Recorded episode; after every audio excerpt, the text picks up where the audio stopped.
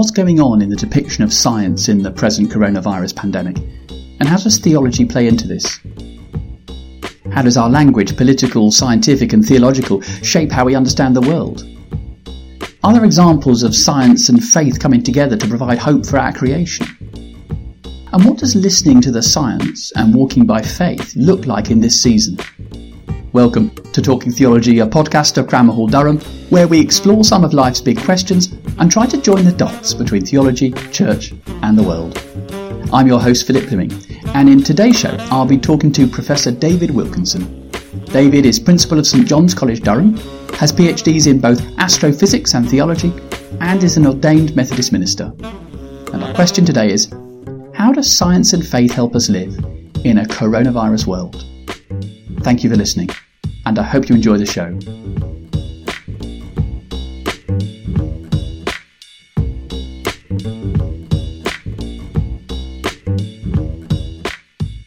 David Wilkinson, welcome to Talking Theology. Thank you, Philip. Nice to be here. David, you've appeared on Talking Theology before. We know a little bit about your story, about your life as both a scientist and as a theologian. I know recently you've been bringing those two together in the continuation of a very exciting project based at St John's College. Tell us a little bit about that. It's called Equipping Christian Leaders in the Age of Science, and it came out of some thinking that I did with the then Pro Vice Chancellor at Durham University, now Professor at York University, Tom McLeish, a physicist and a lay Anglican. And we talked about really that when many senior church leaders, by which I mean bishops or those equivalent in other denominations, or those who lead national or international parachurch movements, when they often are confronted by the questions or challenges of science, they're either silent or they're either befuddled or more likely they're fearful of the question. And we felt that that often has a ripple down effect upon the clergy or the other Christian leaders that they lead, on folk within local churches who may be scientists themselves. As if the church is worried about science, doesn't affirm science, feels that it's a threat or a conflict, and then that ripples out into the general culture where we know there's a conflict model between science and religion. And so we began a little bit of work which has blossomed on how we equip Christian leaders in an age of science. ECLAS is the name of the project, and we're doing a number of things about trying to give confidence and joy, a sense that you don't have to worry about engaging science, but actually to see science as a gift from God. Something that not only can help us transform our society under God's guidance and stewardship and principles of love, but also something that will actually help us in our relationship with God. And therefore, the project is primarily targeted at those senior leaders in the church to try and support them and give them the resources that they need for the public role that they have when they encounter science. Now, I know as part of that work, you've been reflecting quite a bit already within the coronavirus pandemic that we're living through at the moment about that relationship between science and faith. I wonder if we can go back and just start with a little bit of analysis from you about the sort of narrative that science is getting. We hear lots of language in the political daily briefings about how we'll be led by the science, as if the science was a capital S and a unitary voice, really. What are your reflections about the narrative of science in this present phase that we're living through? I think uh, there's a number of things which are really interesting here, Philip. You've picked on one which is very important, and that is the, our understanding of what science itself is. And behind the headline of we're going to be led by science, you quickly begin to discover that actually you need quite a bit of scientific literacy to understand what's being said. How do you interpret the statistics of the numbers of deaths? How do you assess the optimism or pessimism about the possibility of vaccines? How does scientific advice interact with government decisions? Because we see all around the world different governments taking different views on this. And often we've built up science as something which is separate from scientists. What the government are actually doing is talking rightly to experts in the field individual scientists who have sometimes disagreement between themselves, but then broad agreement about certain things. And science is like that. It proceeds as a dialogue, it proceeds by asking questions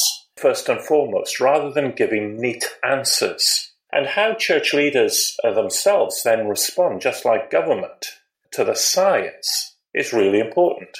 And that, I think, is about a lack of scientific literacy within our society. And many, many years ago, C.P. Snow talked about the two cultures within British culture. And what he meant by that was that many people feel that they have some literacy in the arts, the works of Shakespeare, for example. But very few people know what the second law of thermodynamics is. And Philip, I'm not going to test you on it now, but the sense of how do we understand science and the nature of science, that's the first narrative that I think is really interesting.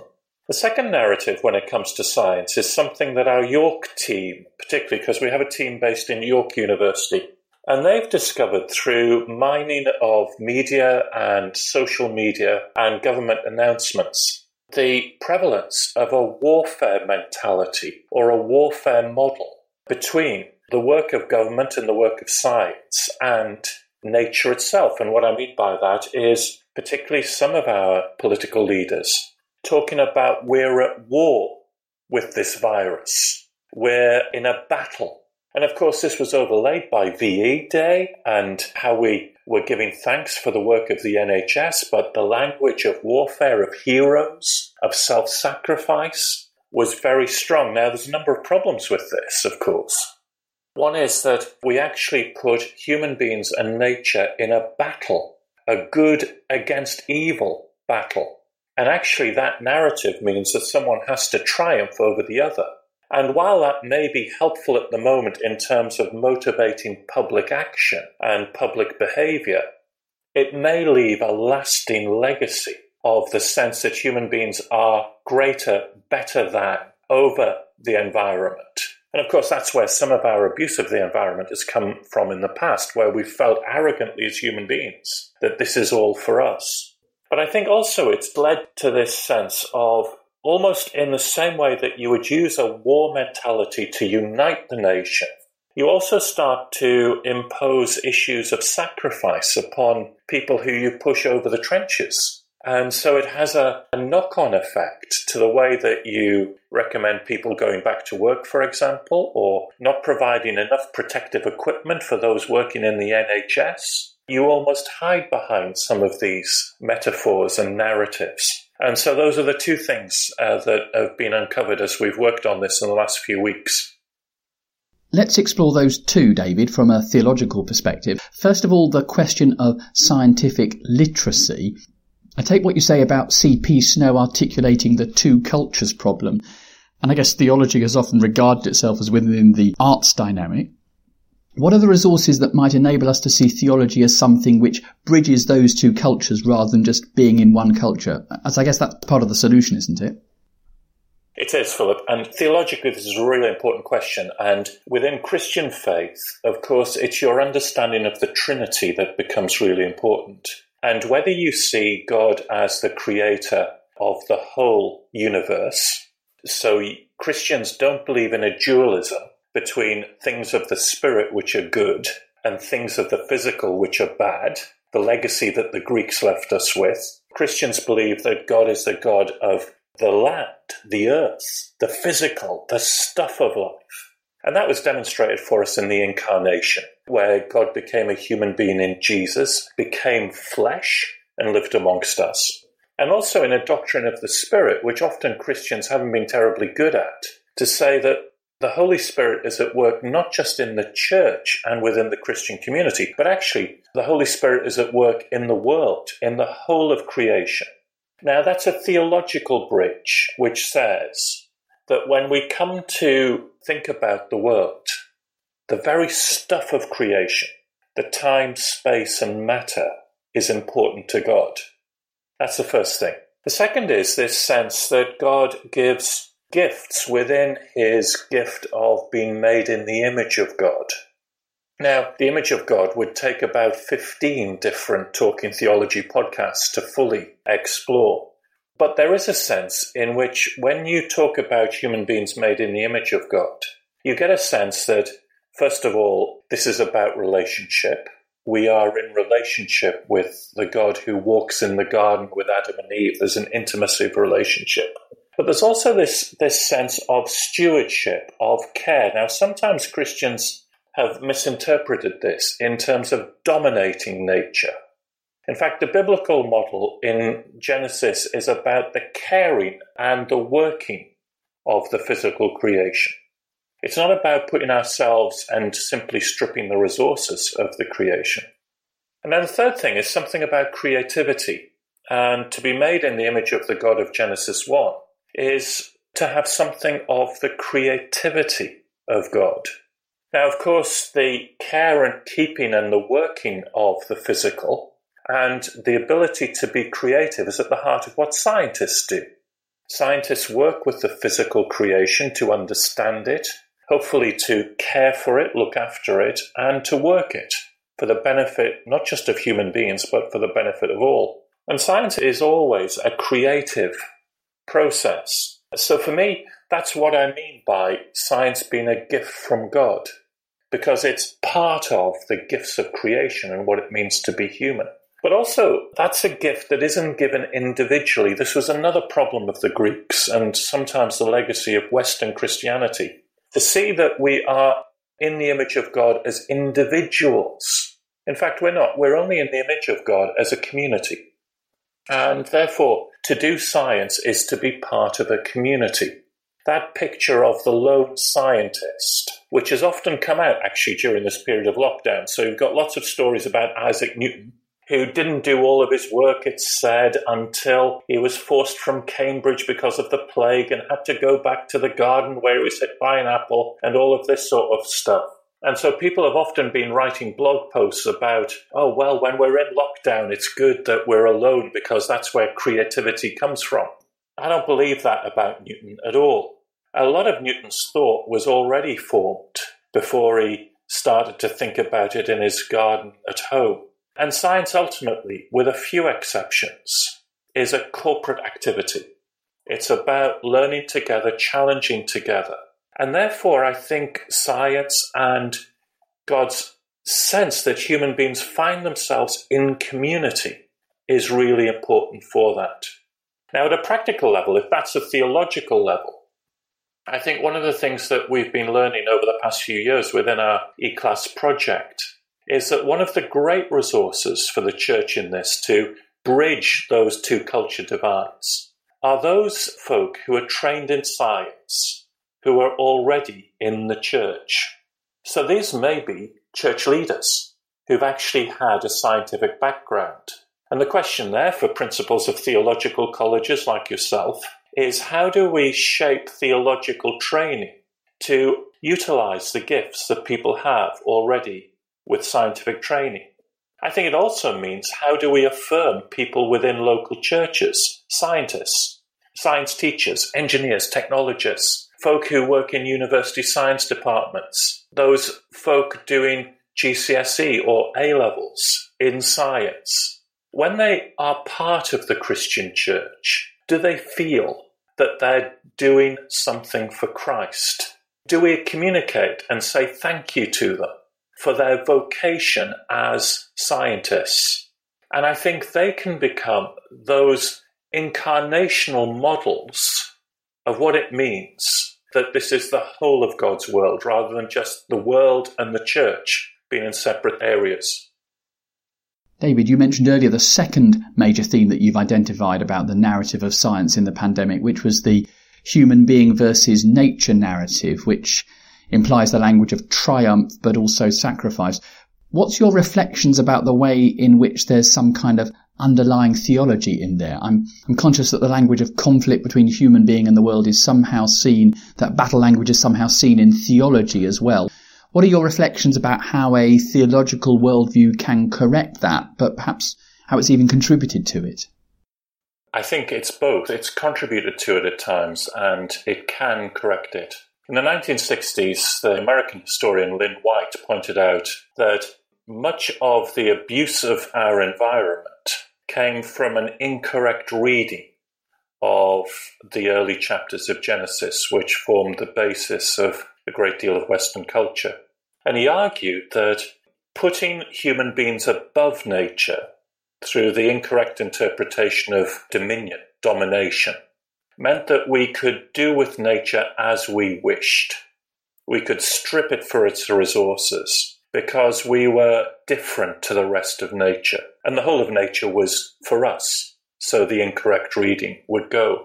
This is widely quoted by those within the Christian faith and outside the Christian faith as something that the Christian faith got wrong. But White actually goes on and says that if the cause is religious, so must be the solution. That actually we need to read again and understand the place of human beings within nature. I think I'd want to go further than that and say that actually we have to understand much better the nature of the created world. Now, let's take one or two examples of this, if we may. It's very easy to look at the COVID 19 virus and to use the language that it is evil. Indeed, the way you present images of the COVID 19 virus. We have a family we were talking to the other day, and one of the children actually had nightmares about large COVID virus in as monsters. The problem with that is that we've got to be careful about characterizing nature in that way. To the biologist and a dear mentor and friend of mine many years ago, Oliver Barclay, who founded the Research Scientist Christian Fellowship, once explained this to me and said that for a biologist, a virus actually can be very beautiful. It's when the virus is in the wrong context, in the wrong place, that it becomes destructive. So the language of good and evil, and particularly calling viruses or diseases evil, sets up this battle warfare mentality. We're good, nature is evil. And it's very easy for that to ripple out into the way that we begin to see the natural world. Donald MacKay, who was uh, a pioneering neuroscientist, worked on the brain at Keele University, a committed Christian, talked about this often when he said that the biblical model is not of human beings going out into a jungle where there is threat behind every tree and behind every leaf. MacKay said that the biblical image is of human beings going into their family garden. There are threats, there are things that will sting you, there are things that you've got to be careful about. But actually, it's a positive image of enjoyment and playfulness as well as caution and reserve within that. So I think how we begin to understand nature, and this came home to me just a couple of weeks ago. I'd been doing a little bit of reading about Edward Jenner and vaccinations against smallpox. You know that smallpox is now outside of the human population. There's a couple of labs who still have samples of it. But Jenner was one of the pioneering doctors. He was a doctor in Gloucestershire, and he was one of the first people to vaccinate with cowpox, which is a form of a disease that often milkmaids would get on their hands. And there was an old wives' tale at the time, which was that if you had a cowpox sore on your hand from milking the cows, you wouldn't get smallpox. And most doctors kind of said this is a load of rubbish. But Jenner said, hold on a moment what these women are talking about is something really important.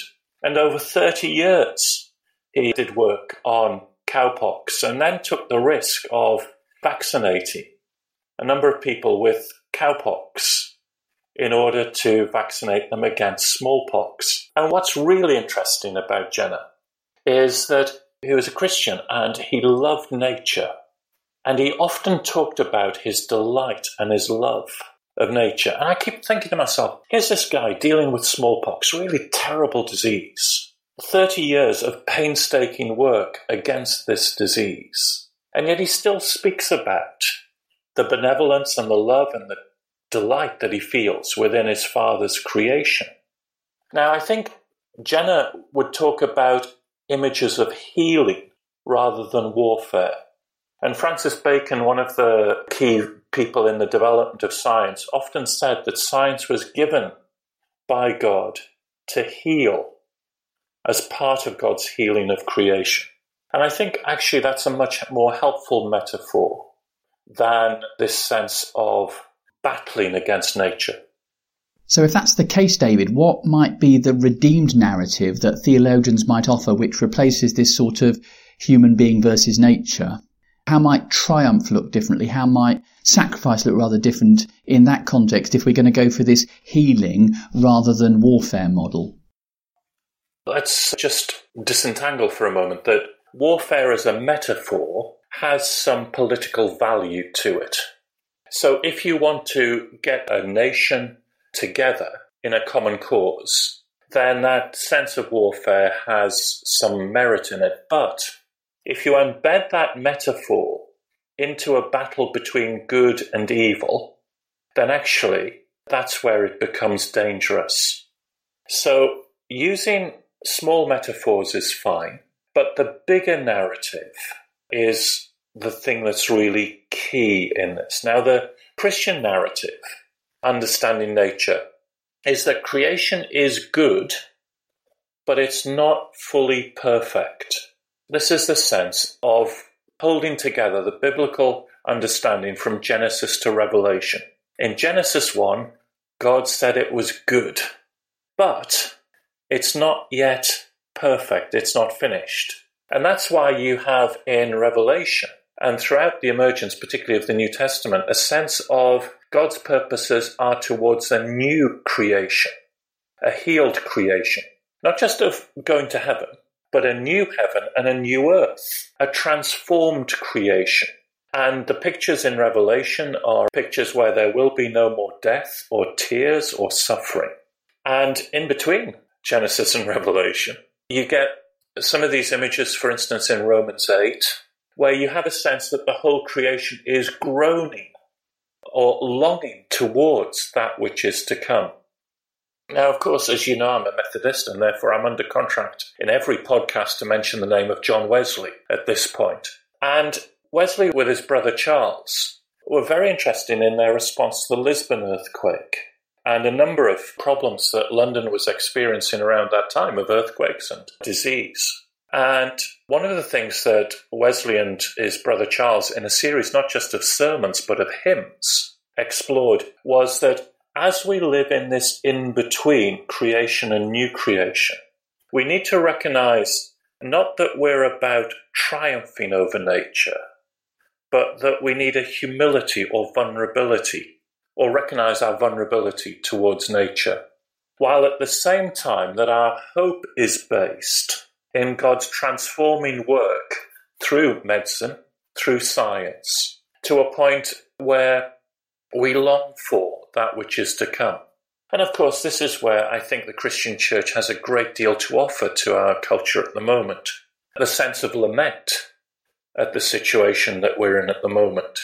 The realism about confronting our mortality, that we're not in control of everything, that actually death is a serious issue, that the modern world doesn't save us from everything. I think also an affirmation that the world is not completely evil, the physical creation.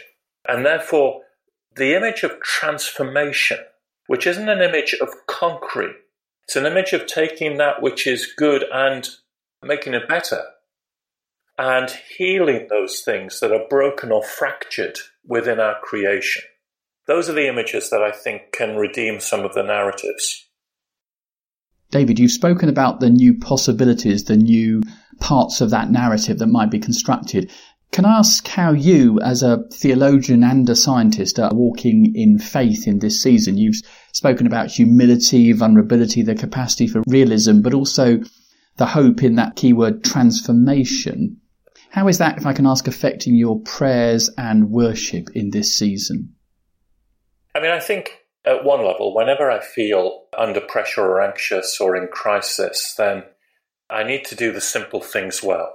So I need to read my Bible, I need to say my prayers, I need to join with others in worship, even if that's virtual worship. And I need to try and articulate my Christian faith to others. Those are the kind of basic foundations of the Christian life. But within that, I think one or two things have grown in importance for me in all of this. The first is simply experiencing more of the natural world. Now, to be honest, Philip, I'm an astronomer astrophysicist, so my main interest in the natural world has been stars. But I found myself just being able to sit in the garden and to have joy in the sense of the natural world, in seasons, in plants, flowers, birds, animals, insects, in a way that I'd not seen before.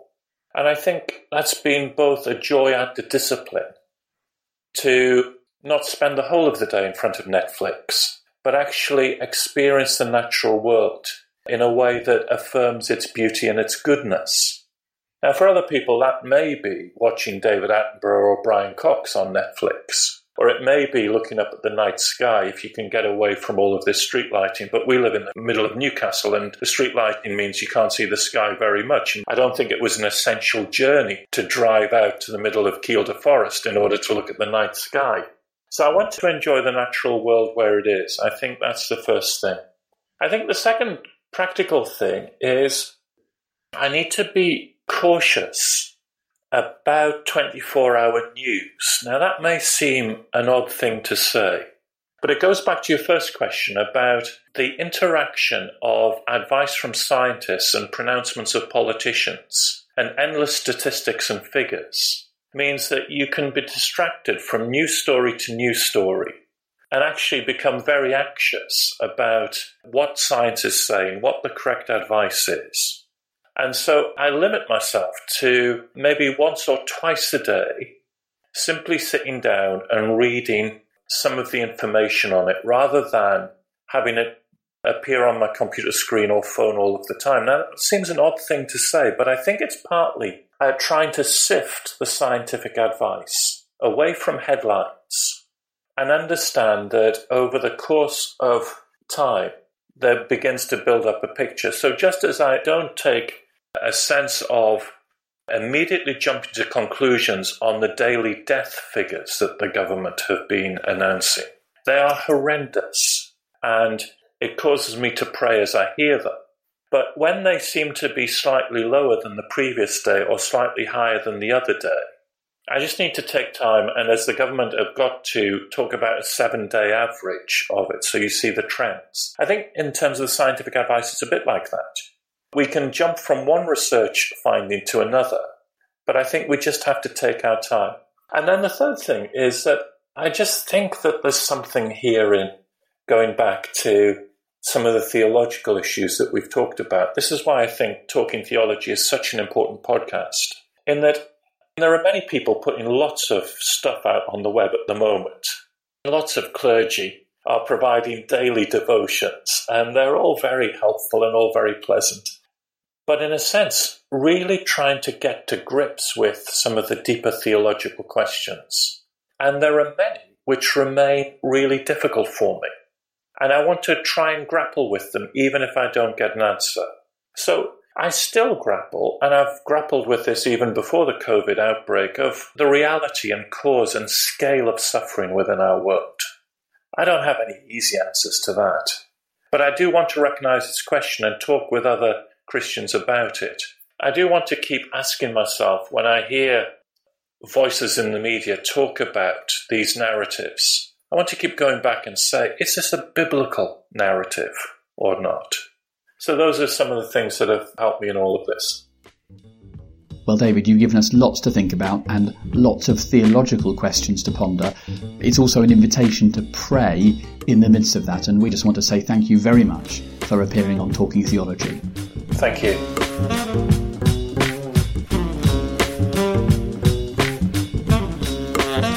Have been listening to Talking Theology, a podcast from Cranmer Hall, Durham.